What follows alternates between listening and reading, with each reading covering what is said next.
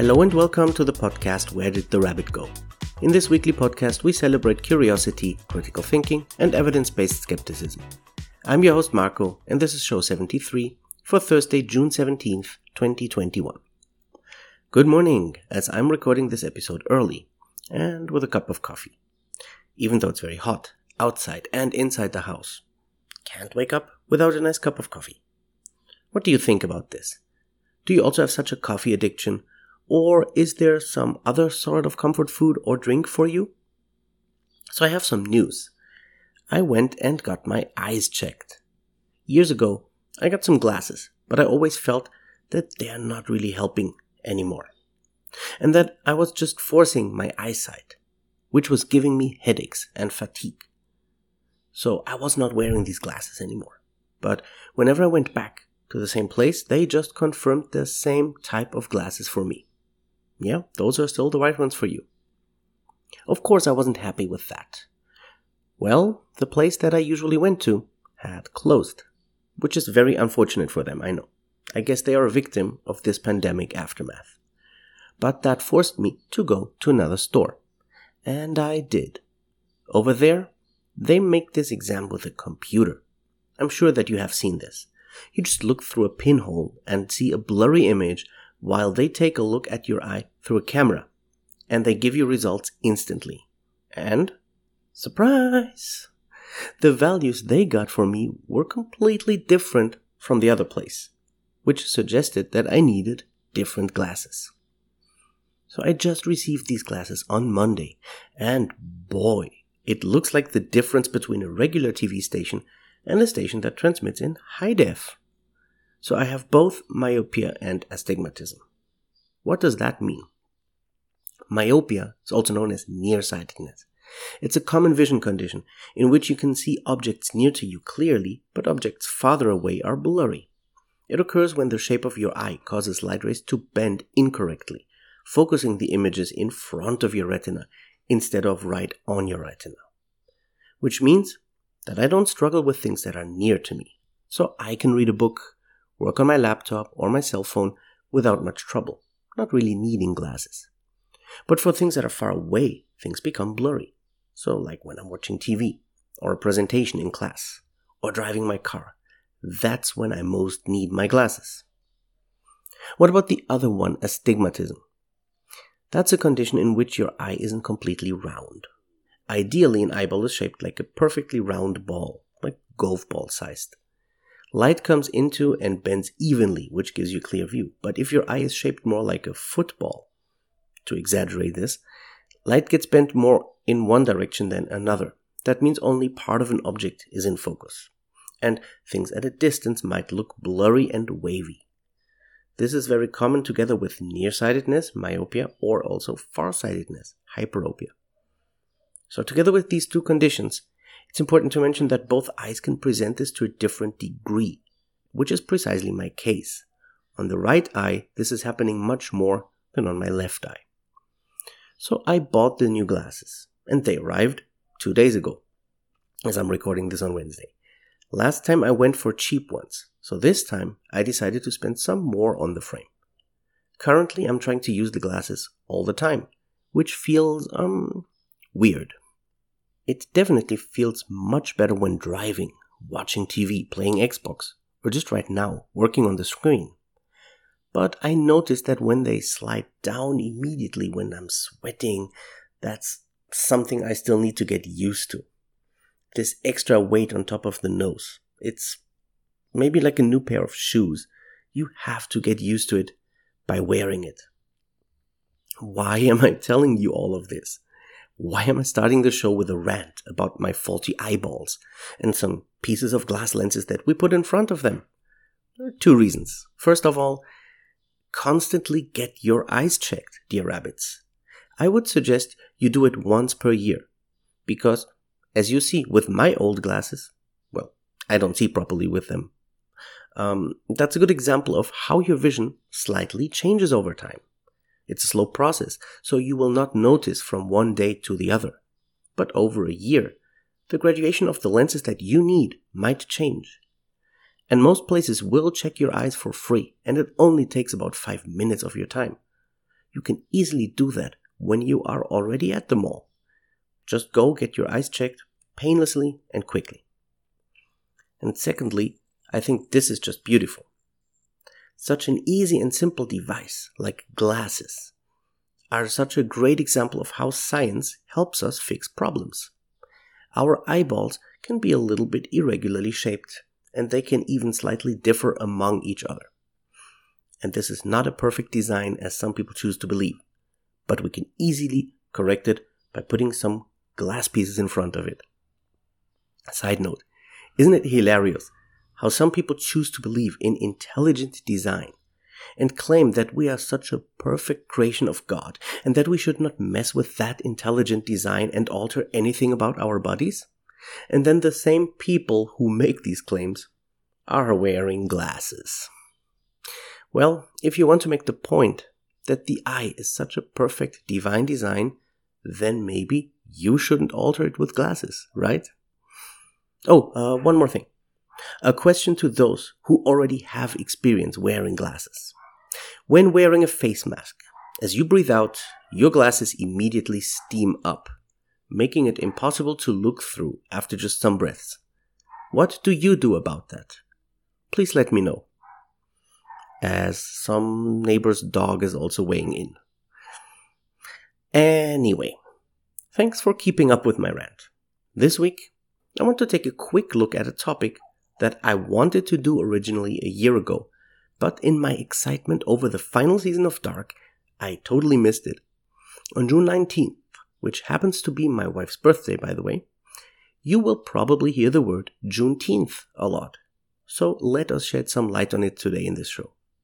After that, I want to follow up on a segment from last week about cancel culture, because just this week, these days, there is a new flame kindling right here in Mexico and I wanted to tell you about it.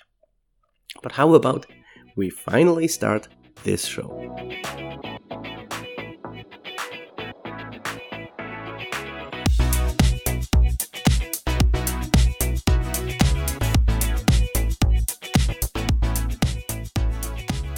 Okay, so I hadn't heard the term Juneteenth until last year.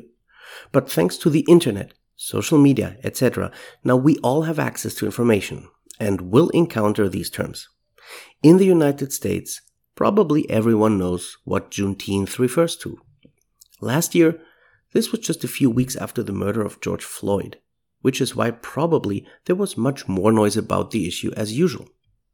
Let's take a look at the story of Juneteenth as History.com of all places describes it. So I'm going to read from that article. What is Juneteenth? Juneteenth commemorates the effective end of slavery in the United States. Juneteenth is short for June 19th, marks the day when federal troops arrived in Galveston, Texas in 1865 to take control of the state and ensure that all enslaved people be freed. The troops' arrival came a full two and a half years after the signing of the Emancipation Proclamation. Juneteenth honors the end of slavery in the United States and is considered the longest running African American holiday. Confederate General Robert E. Lee had surrendered to Appomattox Courthouse two months earlier in Virginia, but slavery had remained relatively unaffected in Texas. Until U.S. General Gordon Granger stood on Texas soil and read General Orders Number 3. Quote, the people of Texas are informed that, in accordance with a proclamation from the executive of the United States, all slaves are free. The Emancipation Proclamation issued by President Abraham Lincoln on January 1, 1863, had established that all enslaved people in Confederate states in rebellion against the Union, quote, shall be then, thenceforward, and forever free. But in reality, the Emancipation Proclamation didn't instantly free any enslaved people. The proclamation only applied to places under Confederate control, and not to slaveholding border states or rebel areas under Union control. However, as Northern troops advanced into the Confederate South, many enslaved people fled behind Union lines. In Texas, slavery had continued as the state experienced no large scale fighting or significant presence of Union troops. Many enslavers from outside the Lone Star State had moved there, as they viewed it as a safe haven for slavery. After the war came to a close in the spring of 1865, General Granger's arrival in Galveston that June signaled freedom for Texas's 250,000 enslaved people. Although emancipation didn't happen overnight for everyone, in some cases, enslavers withheld the information until after harvest season. Celebrations broke out among newly freed black people, and Juneteenth was born. That December, slavery in America was formally abolished with the adoption of the 13th Amendment. The year following 1865, freedmen in Texas organized the first of what became the annual celebration of Jubilee Day on June 19th. In the ensuing decades, Juneteenth commemorations featured music, barbecues, prayer services, and other activities, and as black people migrated from Texas to other parts of the country, the Juneteenth tradition spread. In 1979, Texas became the first state to make Juneteenth an official holiday. Today, 47 states recognize Juneteenth as a state holiday, while efforts to make it a national holiday have so far stalled in Congress. So, as I said, this text comes from a source that I will link in the show notes because it's not mine. So, you can see why last year there was more noise about this in the lights of what just happened with George Floyd and many others. It is important that we learn about these things, even if we're not living in the United States, just as it's important to learn about how Germany got into the position to put Hitler into power, for example, even if you are not in Germany. We need to learn about our history so that we can appreciate where we came from, the mistakes that have been made, how things have improved, and which are the things that are still just wrong. I hope you learned something about Juneteenth. I definitely did. So, yes, I knew about uh, freeing the slaves and about the 13th Amendment, and we also learned this in school in Germany, but for some reason I had never heard the term Juneteenth in this context. And I had no idea that 47 of the 50 states recognize this as a state holiday. By the way, the only three states that don't are the two Dakotas and Hawaii. Let us now move on to a follow up on last week's episode. On that show, we learned about cancel culture. And guess what? There is just a new case cooking up here in Mexico. Let's see who are the two people that are involved. Let me first introduce Barbara de Regil to you. She is an actress who is best known for her leading role in the telenovela Rosario Tijeras, which was very popular here in Mexico just during the years from 2016 to 2019, running for a total of three seasons. That surely means something. Usually, telenovelas just run for one long season, not three. Other than being an actress, Barbara de Regil is also a fitness enthusiast, and when the pandemic started, she became more famous for her live transmissions on social media, where she would give her followers fitness tips. On Instagram and TikTok, she both has over 8 million followers. She started selling her own brand of a protein drink which is quite pricey. She promotes it as being the cleanest and apt for vegans and to be very efficient. Let's now introduce the other player in this, a nutritionist called Ariel Terron. He bought the protein and sent it to a lab to analyze its ingredients. The analysis revealed that the protein drink does not keep all of its promises. For example, it contains vitamin D3, which is animal based, making the protein drink not vegan. Other ingredients are not present in doses big enough to cause anything other than a placebo effect. Ariel concluded that the protein must have been processed in a way to make its production cheaper. And he published all this analysis on his YouTube channel, which currently has 330,000 subscribers, so it's quite big. In his video, by the way, he was actually very respectful towards Barbara, sending her virtual hugs and everything. He did this so she could improve the product. That was his purpose, as he said in the video. So far, so good. Just this week, Ariel Terron has reported that he has been receiving constant threats to himself and his family, and what we can probably call cyber stalking from Barbara. Mm. He announced that he would have to shut down all his social media because he's no longer feeling safe. But some other colleagues with big social media following jumped in and stated their support to the nutritionist. Now, as for Tuesday, people are actually calling their friends and followers to help cancel Bárbara de Regil, to stop following her on all social media accounts. Well, I have never followed her anywhere. But if Terron's claims are true, I would also say that he deserves all the support that he can get. He is just doing his job, honestly. He's not blackmailing anyone, he's just sharing evidence that he actually has, thanks to science. And the person who is selling the product is now trying to use her fame to discredit him. It will be interesting to see where this is going.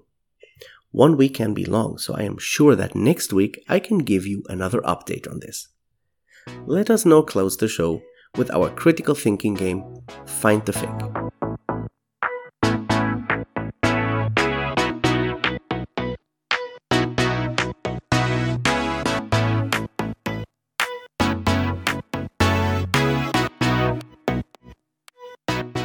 Alright, as usual, here are three science news. Two of them are real news, and one of them was turned into fake news by me, and you can play along.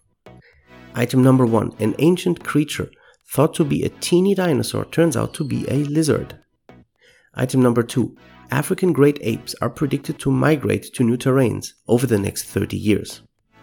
And item number three A nearby star's death will cause a chaotic game of planet pinball. So you can still pause and play along because now I'm going on to reveal these stories.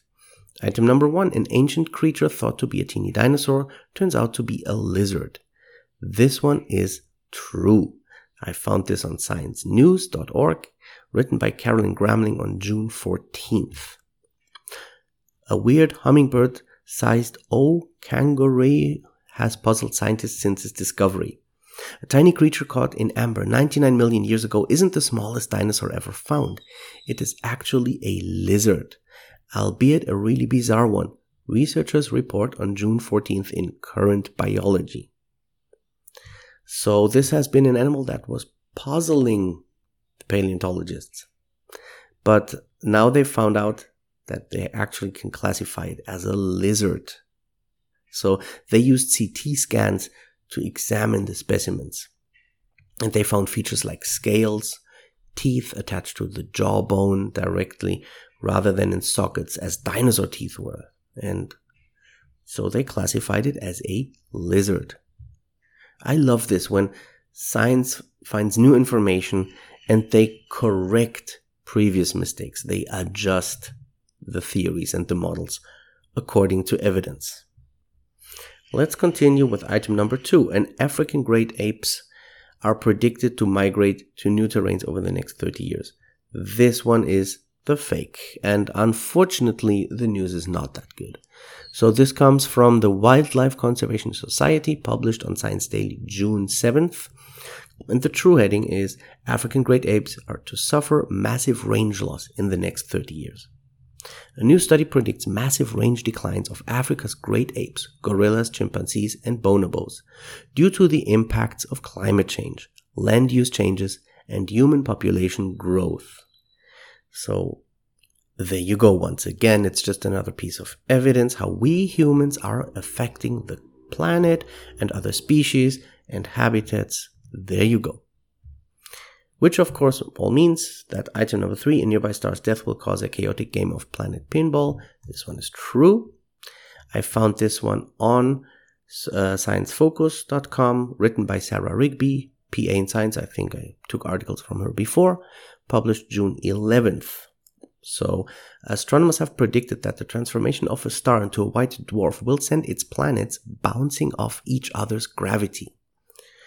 This is a star system a little bit over 100 light years away from us, and it has several planets going around it.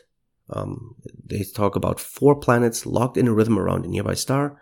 They are destined to be sent pinballing around their solar system while their sun eventually dies, a study suggests. Uh, this star is named HR 8799, and this system is 135 light years away. Yeah, the star is 30 to 40 million years old and has burned through its fuel, uh, fuel pretty much. The planets are more than five times the mass of Jupiter, orbiting very close to each other. So those are some of these famous hot Jupiters. So, this is a really cool piece of news. Of course, will be interesting to follow this one up as well. Did you get it this time, or was I able to fool you? Please let me know. And dear rabbits, this is all for today's episode. I hope you enjoyed it. Thank you so much for taking your time and listening. If you like the show and you want to support me, there are easy and painless ways which are all for free. Rate and review the show on iTunes and Spotify. Subscribe to the podcast on your favorite podcatching platform. Share it with your friends on your social media. Follow me on Instagram, Facebook, and TikTok. You can find all the links in the show notes. Every little bit helps. If you want to be on the show, or you know somebody that you'd like to be a guest, please drop me a note on social media. Stay safe and stay curious. Until next Thursday, I'm Marco and this has been Where Did the Rabbit Go?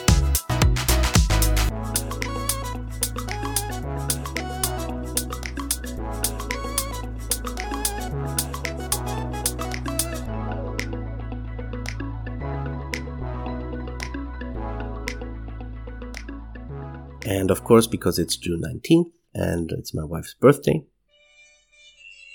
Happy birthday to my wife, Lily. I'm not sure if I can play this because of the copyrights. It's Las Mañanitas, the traditional birthday song. Anyway, so it's an important birthday.